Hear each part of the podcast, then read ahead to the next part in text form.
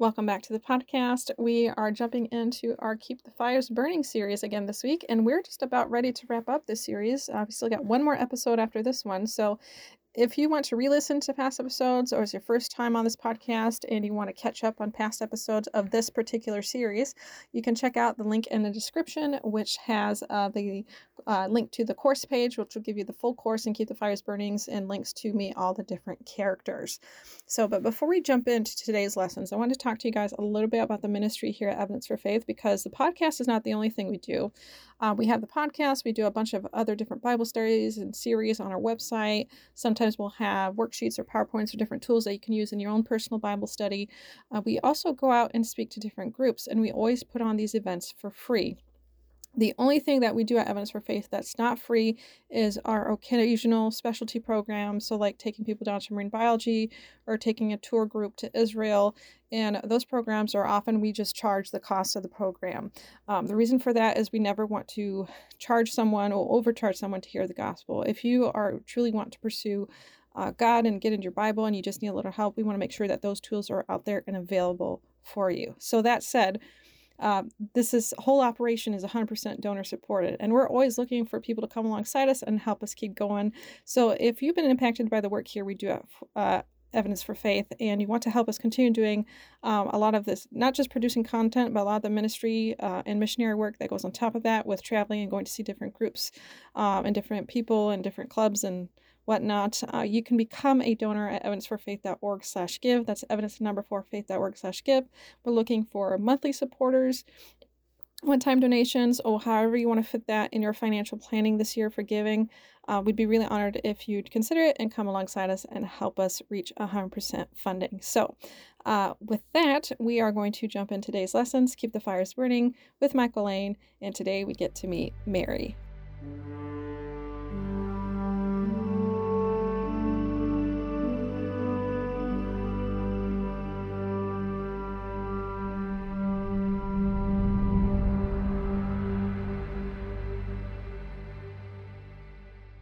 Hello there, and welcome to Evidence for Faith as we continue in our series, Keep the Fires Burning. These are minor characters with major lessons that teach us how to walk closer with God and, and how to keep our walk with God going. And in today's lesson, we're going to be looking at a very familiar character. Most will recognize this name. Uh, the, actually, there's quite a few people with this name in the Bible. We're going to be talking about Mary. But which one? Ah, stay tuned and you will hear. Um, but Mary is going to teach us a lot. There's some really great information, and this is um, Mary who is, well, I'll give it to you. It's the Mary who is the sister of Martha. Oh my gosh, this story is so, so great as we get into this. So, uh, grab your Bibles. We're going to be looking in uh, mostly in the Gospel of John today, different passages and stuff. But let's get into this wonderful story and see what we can reap. What can we glean from her life to deepen our walk and our relationship with Christ. So, are you ready? Well, let's begin. But first, let me tell you a story. As a small boy, one of my highlights of my life was when my parents would drive the family six hours to visit my granny in southern Illinois. Now, she was widowed way before I was born and lived in a very, very large house heated by coal fireplaces. Oh, she was quite old and could not see very well, but I can still remember her sitting in her rocking chair near that fireplace in the dining room. Or in summertime, she would often sit on a porch swing on the huge uh, front porch off the dining room. Well, one time, and I was quite small when this all took place, but I still remember this. I came into the dining room where she was sitting with her Bible and a magnifying glass in her rocking chair and I sat down in front of her on the floor. She looked at me with her faded eyes, wanting to know what I wanted to ask her. And I said, Do you remember being a little girl about my age? She nodded that she did. For someone very old, and I mean, she was very old, she lived to like 98 or 99 years old. Um, she had a mind that was as sharp as a tack. Oh man, did she have a, a quick mind. I asked her to tell me what she remembered when she was a little girl. Remember her leaning back in her big chair. and her glancing around the room. You could just tell things were flooding her mind at this point uh, as, as they were doing this. And she began by telling me about a parade that she went to when she was a little girl. A parade. Um, what the parade was about, it was about the Spanish American War. I'm like, the Spanish American War? Whoa, that was like ancient history. She spoke about this parade of when soldiers paraded through the streets of her small town on their way to fight. She talked about also chores that she used to do around the house growing up. I asked her, like, what? She told me about churning butter. That's how I learned how to churn butter. She told me all about it, and she had a butter churn. Uh, she told me about one of her, her jobs was feeding the animals. She told me stories about going berry picking and playing with other children.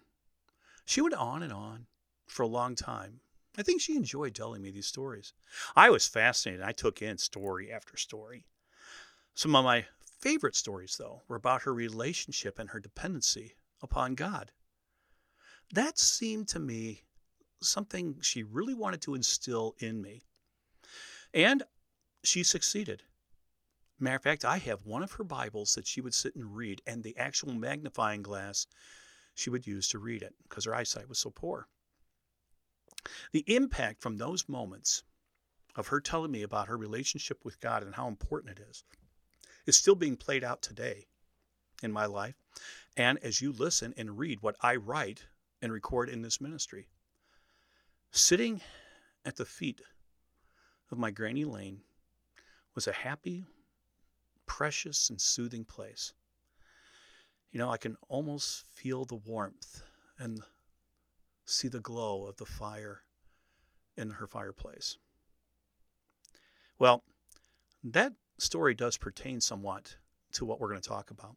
You see, the New Testament, as I said, we're doing Mary, and, and Mary, well, there's a lot of New Testament characters named Mary. This one, as I said, is the sister of Martha who shared their home with their brother Lazarus. Um, in the town of Bethany. Now, this Mary is mentioned on three occasions in the Gospels.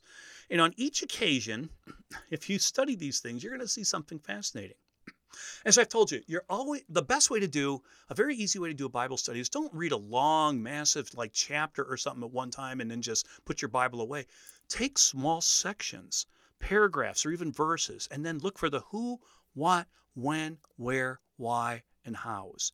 And in doing that, you have to do some research. Yes, you might have to look up other passages, get a concordance out, and look up other passages and things, or maybe even get out a dictionary or something, uh, or an atlas. But oh my gosh, just by doing that and praying that the Holy Spirit will teach you, because He wants you to know this stuff, He wants to tell you things. It, it's amazing how much you can glean from a Bible study doing this. So we see Mary here at the feet of Jesus. She is always portrayed, by the way, in a positive way in Scripture. Always. And we can indeed learn quite a bit about our relationship and our walk with Jesus through her. Now, we're first introduced to Mary when Jesus and his entourage enter the village of Bethany. Now, that's about two miles east of Jerusalem on the opposite side of the Mount of Olives. Luke, We'll start with Luke here. Luke chapter 10, verses 38 through 42. Let's take a look at this. If you have your Bibles, you can open up and read. I'm doing uh, this primarily out of the English Standard Version. So I'm going to read Luke 10, 38 through 42. And we read Now, as they went on their way, Jesus entered a village, and a woman named Martha welcomed her, or sorry, welcomed him into her house. And she had a sister called Mary who sat at the Lord's feet and listened to his teaching. But Martha was distracted with much serving, and she went up to him and said, Lord, do you not care that my sister has left me to serve alone? Tell her to help me. But the Lord answered, Martha, Martha, you are anxious and troubled about many things. But one thing is necessary. Mary here has chosen the good portion, which will not be taken away from her.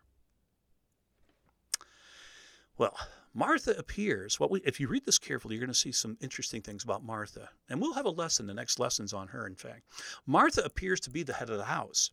um, as she's mentioned, not only first, but the house is actually called her house. In John's gospel, we read that they have a brother named Lazarus as well, who also appears in the way that this is written to be younger than Martha. So she apparently is the older sister, and the house is hers. And anyway, as as the passage in Luke unfolds, what we just read, Martha is preparing a meal for Jesus and his followers. And this is the custom of the, this area that when guests arrive in your house, you supply them with a meal or at least beverages. It appears that Mary was going a little overboard, though, in her preparation. I mean, she must have been doing like a like a major meal like Americans have on Thanksgiving or something. Uh, she must have had a lot of pots cooking and stuff. But anyway, Mary, who would have normally been helping Martha, she's the younger, helping Martha in this preparation, has removed herself from this duty and is found sitting at Jesus' feet and listening to him teach. Now, this infuriates Martha, so much so that she asked Jesus to reprimand Mary. Instead, he supports Mary's decision. But, but there's more here that needs to be addressed about Mary sitting at the feet of Jesus. Because uh, these writers, these gospel writers, make mention of this, and there is something to it. You see, to sit at a rabbi's feet meant something in the first century AD. It meant that you were learning, you were a disciple of that rabbi. Notice when Jesus healed the demon possessed man, in uh, guess uh, Gerasenes, the people found him sitting where? Sitting quietly at the feet of Jesus. That's in Luke chapter 8, verse 35. Let me read it. Then people went out to see what had happened.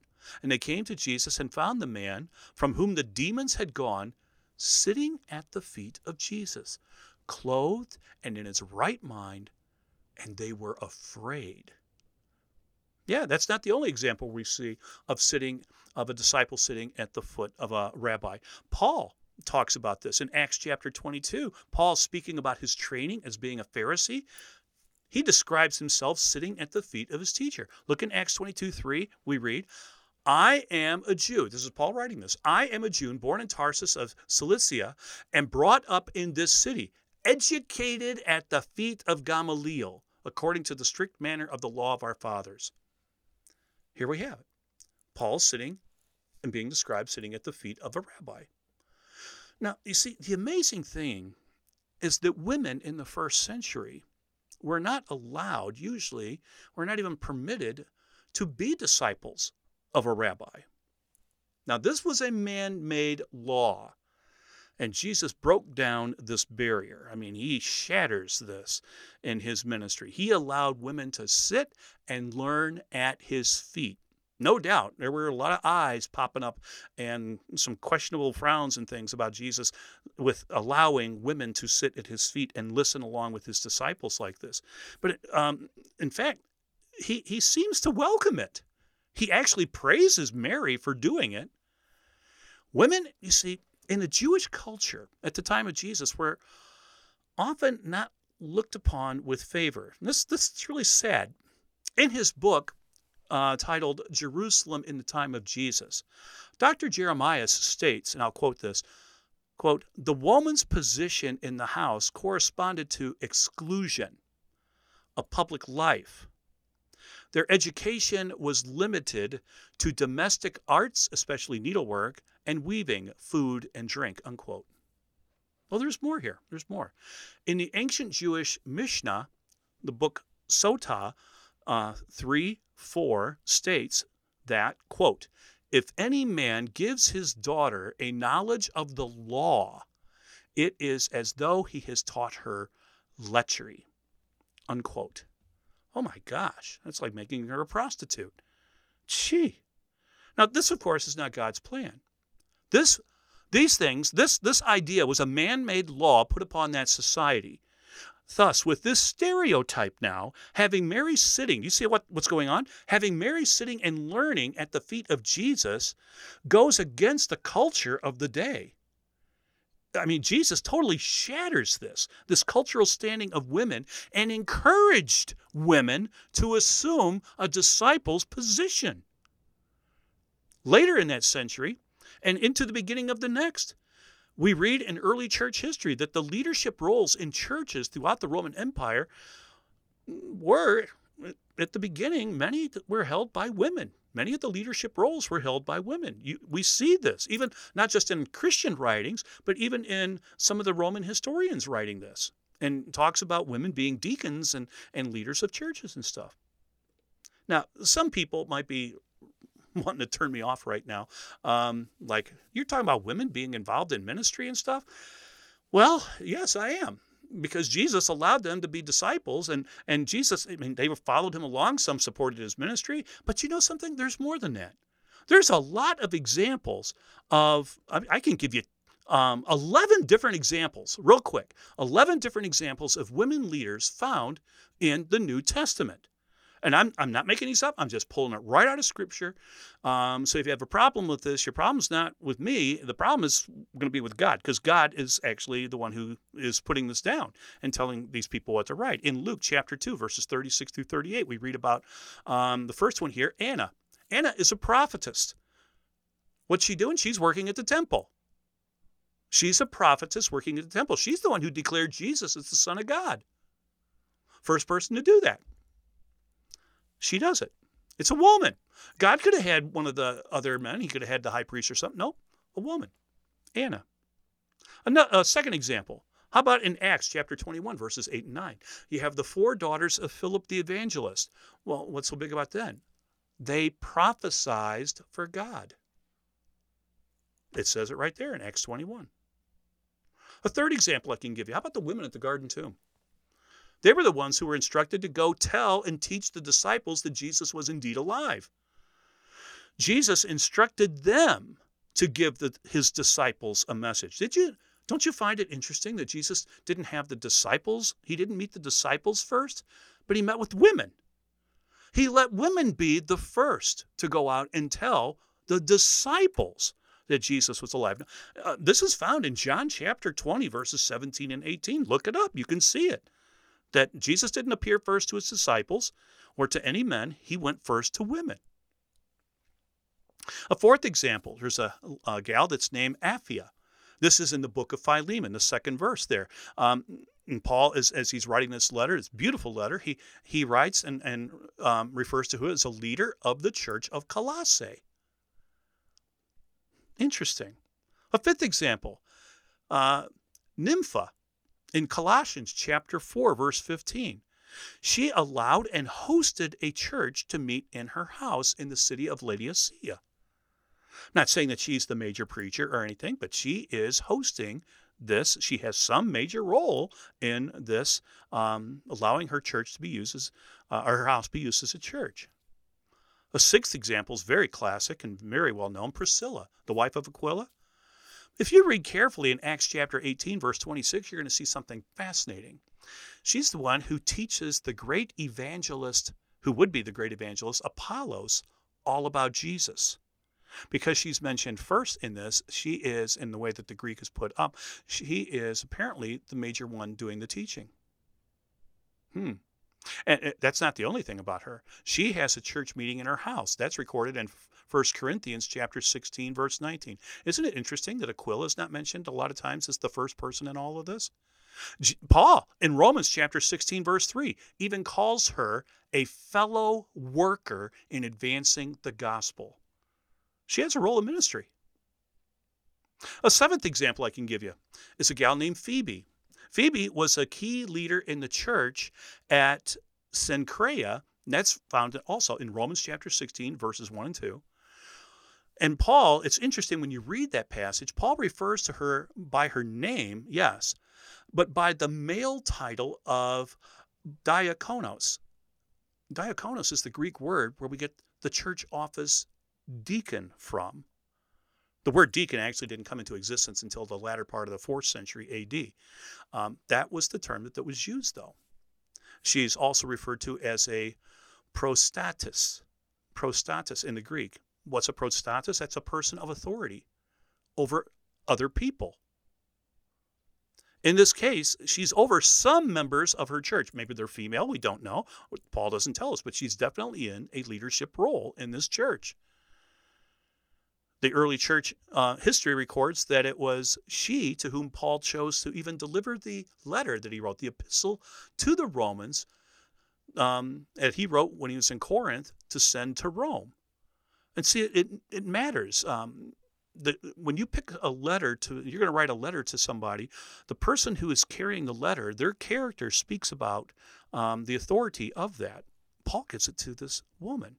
Even Origen, the early church father Origen, who no one would ever call um, hardly pro woman, saw Phoebe as having, in some form, an apostolic authority. And he writes this in his commentarium in Epistolam B. Pauli ad Romanos. And it's in chapter 10, um, section uh, 1278. Oh, there's, how about Lydia of Philippi? What did she do? She taught and converted her entire household to Christ. That's uh, found in Acts 16. Oh, here's two people um, Euodia and um, Sin, uh, having problems saying this one, um, Syntyche. Uh, contended, it reads in Philippians 4 2 and 3. Um, it's recorded as, quote, contend at my side in the cause of the gospel along with Clement, and the rest of my fellow workers. Paul is writing that these two ladies are fellow workers working alongside of him. Paul, even later on, equates their roles with Priscilla. And we've already mentioned Priscilla as being a major teacher. A tenth one, how about this one? Junia. Junia is another helper of Paul in his ministries, who is named um, who is named as a form of an apostle. The word he uses to describe her is the Greek word apostolos, which uh, though she appears to be a minor one, this is in Romans chapter 16, verse 7, nonetheless, he does give her that title. He calls her an apolistos, uh, apostolos. He, he calls her that. It's where we get the word apostle from. Hmm. What did she do and stuff? We're not told. Paul just gives her this title. Uh, and the, the last example I'll give you, because this could go on for a while, there are a few more, but I just want to show you these from the New Testament. The woman at the well in John chapter 4. This is one of the most fascinating passages um, to me. The woman at the well, the Samaritan woman, um, Jesus appears to her, goes out of his way to appear to her on his way to Galilee, um, goes forth uh, well, she meets him. She then takes the information, realizes he's the Messiah. She goes forth. What she do? She runs into the town. She teaches the people, explaining to all of her town folks that the Messiah has come. And the people come out to meet Jesus, and he stays there for a couple of days as a revival breaks out in the city. But who did it all? This unnamed woman at the well. Isn't it fascinating? Why did Jesus appear to, to a woman and not to one of the men? Why not the mayor of the town? Not, why not one of the major officials of the town who was a male? No, he meets a woman at the well. And if you catch this, she's the first evangelist, the first one to take the gospel message, um, the news of Jesus being the Messiah. The Messiah has come, and she is the first one to take it and tells everybody in town about it. Jesus uses women in ministry. He accepted it, and he allows Mary to sit at his feet. Now, if this caught you off guard or anything, I mean, some some people just, I mean, I have been, hate to say it, but I have been to some churches that women are not allowed to speak once they enter the building. Um, I have been to a church that women were not allowed to sing any of the songs; only the men could sing songs. I mean, I've seen some really weird cultural things in this country sometimes when I've visited some churches. Um, where they just women have such a you know a lower role and stuff. Well, you got these problems here. There's 11 examples that I've given you here. Um, uh, 12 people in total. Um, actually, more than that because there's the four sisters. Um, but there's a number of women here who were definitely were somehow involved in some type of ministry. But we're not going to dwell on this anymore. I'm just trying to make the point. Jesus was breaking the barrier of allowing women to listen to him and to be disciples, to, to be trained. That's what's going on. Now, indeed, Jesus broke this tradition. And boy, it was a tradition, again, that was made as a traditional Jewish law. It was not coming down from God. So let's get back to our study now that we've spent so much time on that. Notice what Mary's doing in, in uh, Luke 10 when we read that. She's listening to God speak, sitting at the feet of Jesus, listening to God speak, listening to the words of God. Martha could have and should have done the same. But no, Martha is too wrapped up in the setting of the table, preparing the meal, doing all of this, making sure everything's baked right and all this. Oh my gosh, she was so into all this and, and setting such a large table, because Jesus no doubt had a large following with him. Um, she was missing the important thing. And Jesus tells us what that is listening to God. And when Martha tries to get Jesus to reprimand Mary, Jesus reprimands Martha instead. He says in Luke 10:42, I'm going to read this one out of the God's Word translation. I just like the way that this one um, puts this in print. It says, um, we read, There's only one thing you need worth worrying about. Mary has made the right choice, and that one thing will not be taken away from her. I just love the God's Word translation on that. Anyway, there's a faith lesson here for us, folks. There's a faith lesson here for us. Too often, we get caught up in things that are not important instead of dealing with the single most important thing. What is that? Listening to God. But before we judge Martha and start demeaning her, we need to examine ourselves, folks. All of us, myself included. What gets in my way of listening to God? In other words, what stops me or hinders me from reading and studying His Word? What takes priority over my relationship with God? I was talking to a person not too long ago who said, "Well, once football season comes, I, you know, I like going to church and stuff, but once football season comes and the Packers start playing, you know, I've, I, I can't go to church. I can't miss the pregame and all this kind of thing if it's on a Sunday." Really, that takes priority over your relationship with God. God is telling us that sitting at the feet of Jesus and taking in his words are the most are more important than all these other things. Christians, how our lives would change if we just set our priorities in order to God's design and not ours. Now, we read about Mary in another passage. In John chapter 11, we come across Mary again, dealing with the raising of her brother Lazarus from the dead. Now, it's a long passage, but I'm, it's very important that we read this. I'm going to um, actually read John chapter 11, the, the 32 verses here, uh, starting at verse 1. And we're going to see Mary and Martha and Lazarus through this thing, but focus, we want to, again, focus mostly on what Mary is doing. So, as we begin, this is again, I'll be reading out of the English Standard Version. Now, a certain man was ill, Lazarus of Bethany, the village of Mary and her sister Martha. It was Mary who anointed Jesus with ointment and wiped his feet with her hair, whose brother Lazarus was ill. So the sisters sent to him, saying, Lord, he, who, he whom you love is ill. But when Jesus heard it, he said, this illness does not lead to death. It is for the glory of God, so that the Son of God may be glorified through it. Now, Jesus loved Martha and her sister and Lazarus. So when he heard that Lazarus was ill, he stayed two days longer in the place where he was. Now, let's move down to verse 17. Now, when Jesus came, he found that Lazarus had already been in the tomb four days. Bethany was near Jerusalem, about two miles off. And many of the Jews had come to Martha and Mary to console them concerning their brother. So when Martha heard that Jesus was coming, she went and met him. But Mary remained seated in the house.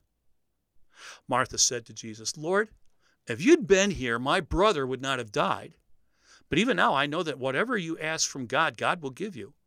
Jesus said to her, Your brother will rise again. Martha said to him, I, I know he'll rise again in the resurrection on the last day.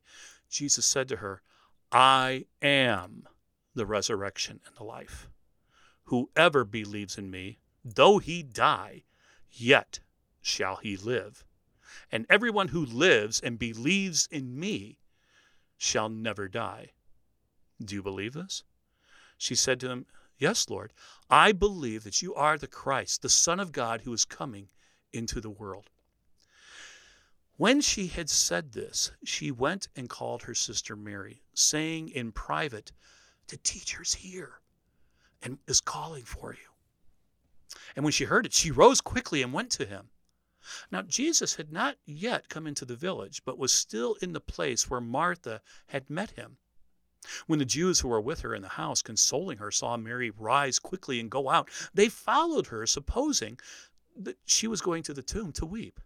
Now, when Mary came to where Jesus was, she saw him, and she fell at his feet, saying, Lord, if you had been here, my brother would not have died.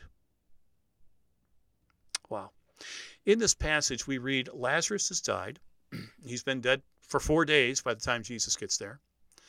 Isn't it interesting? Jesus, in other times when somebody's ill, just says the word and doesn't even go, he just heals them by just speaking. He doesn't do that here because Jesus has a purpose that we do not understand at this point.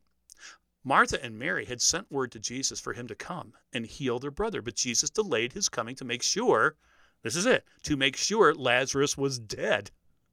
And not just dead, four days dead, and put into the tomb so there will be no question about him faking his death. No, this was no no way could he fake this death. Also, the reason Jesus waited until Lazarus was dead 4 days, I believe was to deal with a Jewish myth that they were teaching at that time that the soul hung around the body for three days, hoping to find a way back into it.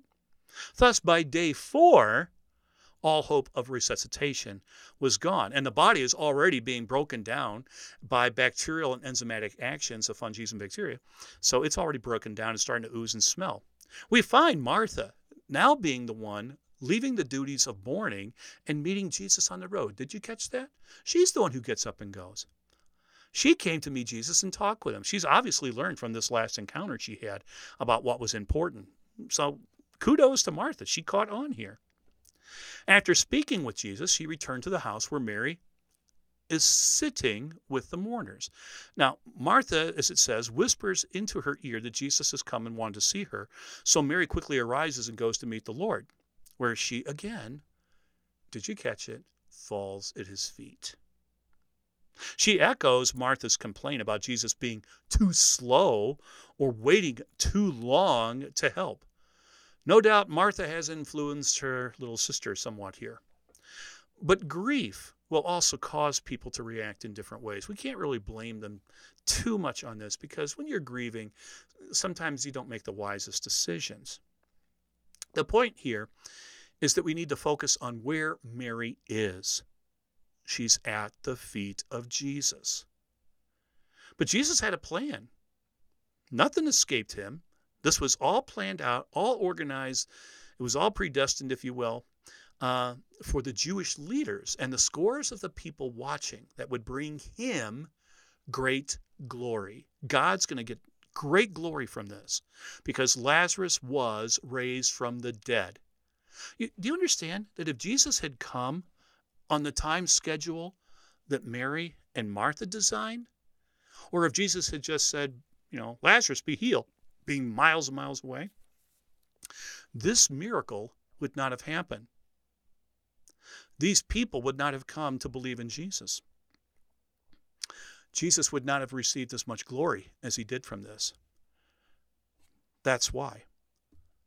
And look what happened as a result of God's planning in this event. In John 11:45 we read, "Many of the Jews therefore who had come with Mary and had seen what he did believed in him." God got glory. Jesus got glory from this. His kingdom was added. As we've seen, God sometimes places difficulties in our lives to bring him glory. I mean, he does. And it's not pleasant. These times are not pleasant as we go through them. And we often just don't understand why he is silent or why he seems deaf to our prayers. But in such times, what we need to do, we need to realize that he is still in control and that he does have a plan that works for good. Maybe not the good that we wish, but the good that glorifies Him and adds to His kingdom. We simply must do what the old hymn says to trust and obey. Now, there's a third time we come across Mary. Um, and it's right after the raising of Lazarus. John records this, uh, this amazing event also. So, going to John chapter 12, the first eight verses, this very well known story, um, we see something amazing. And sometimes it's a little puzzling to to Christians as they read this as to what's going on. So let's read the passage. Let me explain what's happening. Uh, John 12, 1 through 8. Six days before Passover, stop here for a second. That's the Passover right before Jesus, um, well, the, the Passover where Jesus is actually going to die. So that's where it's taking place. Let's go back. Six days before the Passover, Jesus therefore came to Bethany, where Lazarus was, whom Jesus had raised from the dead. So they gave a dinner for him there. Martha served. and Lazarus was one of those reclining at the table with him. Mary therefore took a pound of expensive ointment made from pure nard and anointed the feet of Jesus and wiped his feet with her hair. The house was filled with the fragrance of the perfume. But Judas Iscariot, one of the disciples, he who was about to betray him, said, Why was this ointment not sold for 300 denarii and given to the poor? Now, he said this not because he cared about the poor, but because he was a thief, and having charge of the money bag, he used to help himself to what was put in it. Jesus said, Leave her alone, so that she may keep it for the day of my burial. For the poor you will always have with you, but you do not always have me. Now, like I say, many people know this story, but most don't understand exactly what Mary is doing. What's actually going on? Now, understand first of all, this happens shortly before Jesus goes to the cross. We know that he's being anointed, and they anointed people after they died um, and put them in the grave and stuff. But there's more to it, more to it than that. You see, during the meal, which we again see Martha serving, that's Martha, she's a server. Mary takes about 12 ounces or so of perfume or nard, but we're told it's about a year's wage. That's how much it cost. A year's wage, and pours it on the feet of Jesus. I looked this up. That would be the equivalent today of taking a 12 ounce bottle of Chanel Grand Extract perfume, which, by the way, if you don't know, that costs $4,200 an ounce. Taking that large bottle and pouring it on Jesus' feet. The Gospel of Mark includes this story also and says that she anointed his head. His head, but John is focusing on the fact that uh, that she does um, she does here um, this here with her uh, focusing on his feet, which is where she spends a lot of time. Now, why is this so strange, and what's so special about it? You see, anointing Jesus' feet was would be the custom of the day when a guest comes in, particularly an honored guest they wouldn't do it with costly gift like this. It was simply done with water, sometimes with olive oil afterwards. But John is telling us a couple of very, very important things here. First, Mary is anointing Jesus with what must have been her most precious gift. We're told the price of this. It's not like she's anointing him with some small token she bought at Walmart, like Cher Decades 60 Body Mist perfume that you can buy for just a couple of bucks. No. This was something that was extremely costly and precious to Mary. Most likely, because of its cost, it was the most expensive and precious item that she personally owed. I don't think she probably owned anything as expensive as this. And what does she do with it? She surrenders it and offers it all to Jesus. Notice she didn't pour out just a few ounces or just a little dab on a cloth.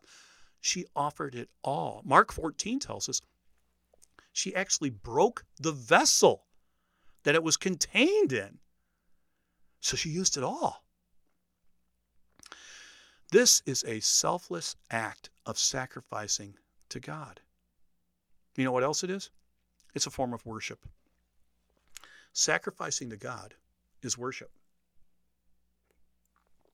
Paul tells us in Romans 12:1 that sacrificing to God is worship. So it, this is a beautiful, beautiful example of worship, one of the most beautiful examples in the entire Bible. And the disciples didn't sit around, even though this is a worship point, they weren't sitting around singing choruses and stuff. This was probably done in, in awe. They were probably all shocked by this. And it was probably all done in silence. We know that some, like Judas, were shocked by this. I mean, there's no question about it. He was shocked by it. Again, here is an important lesson for us to grasp. And not just grasp, but to implement in our lives. Mary sacrificed her most precious possession to Jesus. What a beautiful act of worship. Let me ask you what have you refused to offer up to the Lord? What do you refuse to part with? Or have you actually offered all on the altar to Him? Maybe you have. I told you there was more than one thing. Second, excuse me, notice what Mary wipes Jesus' feet with. Now, this is the really interesting thing. Oh my gosh, this is so cool.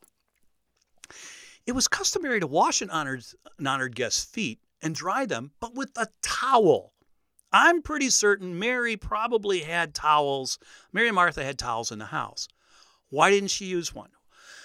No, why did she willingly choose something different? Well, she has a good reason. It says she wiped his feet with her hair.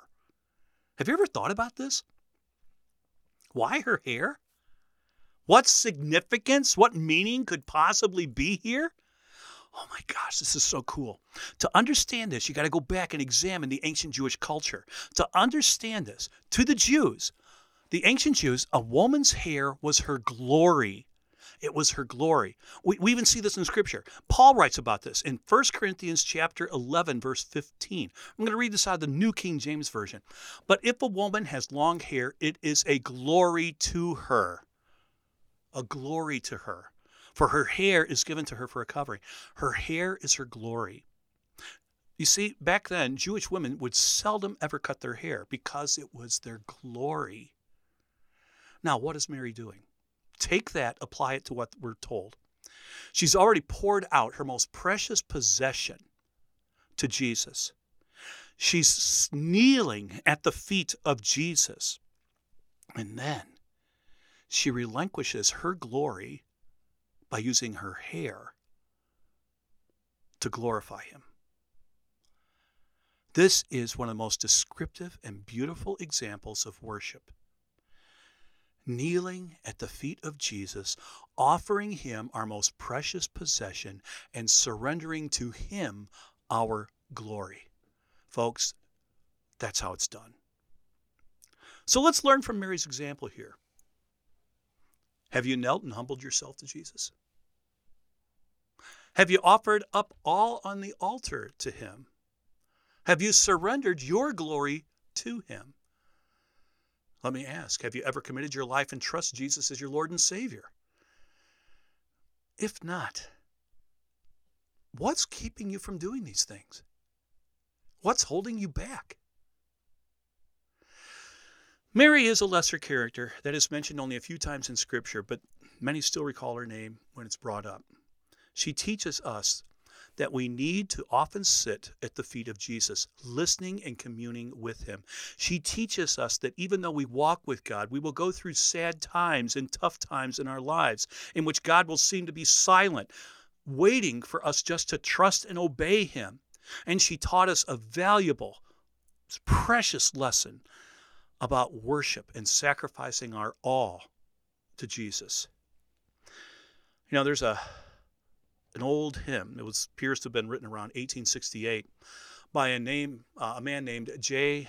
L. Hall. Actually, he wrote a lot of hymns during his life, but this one seems to be a mystery. You know, many famous hymns, um, "Day by Day," with each passing moment, um, "It Is Well with My Soul." They have phenomenal stories behind them, sometimes tragic stories, but fabulous stories of how the hymn was put together, why was it written, what's the meaning behind it, and stuff. Great stories, but this one is a mystery. Um, sitting at the feet of Jesus has no surviving account. All we have is just the sweet, simple lyrics of a meditation.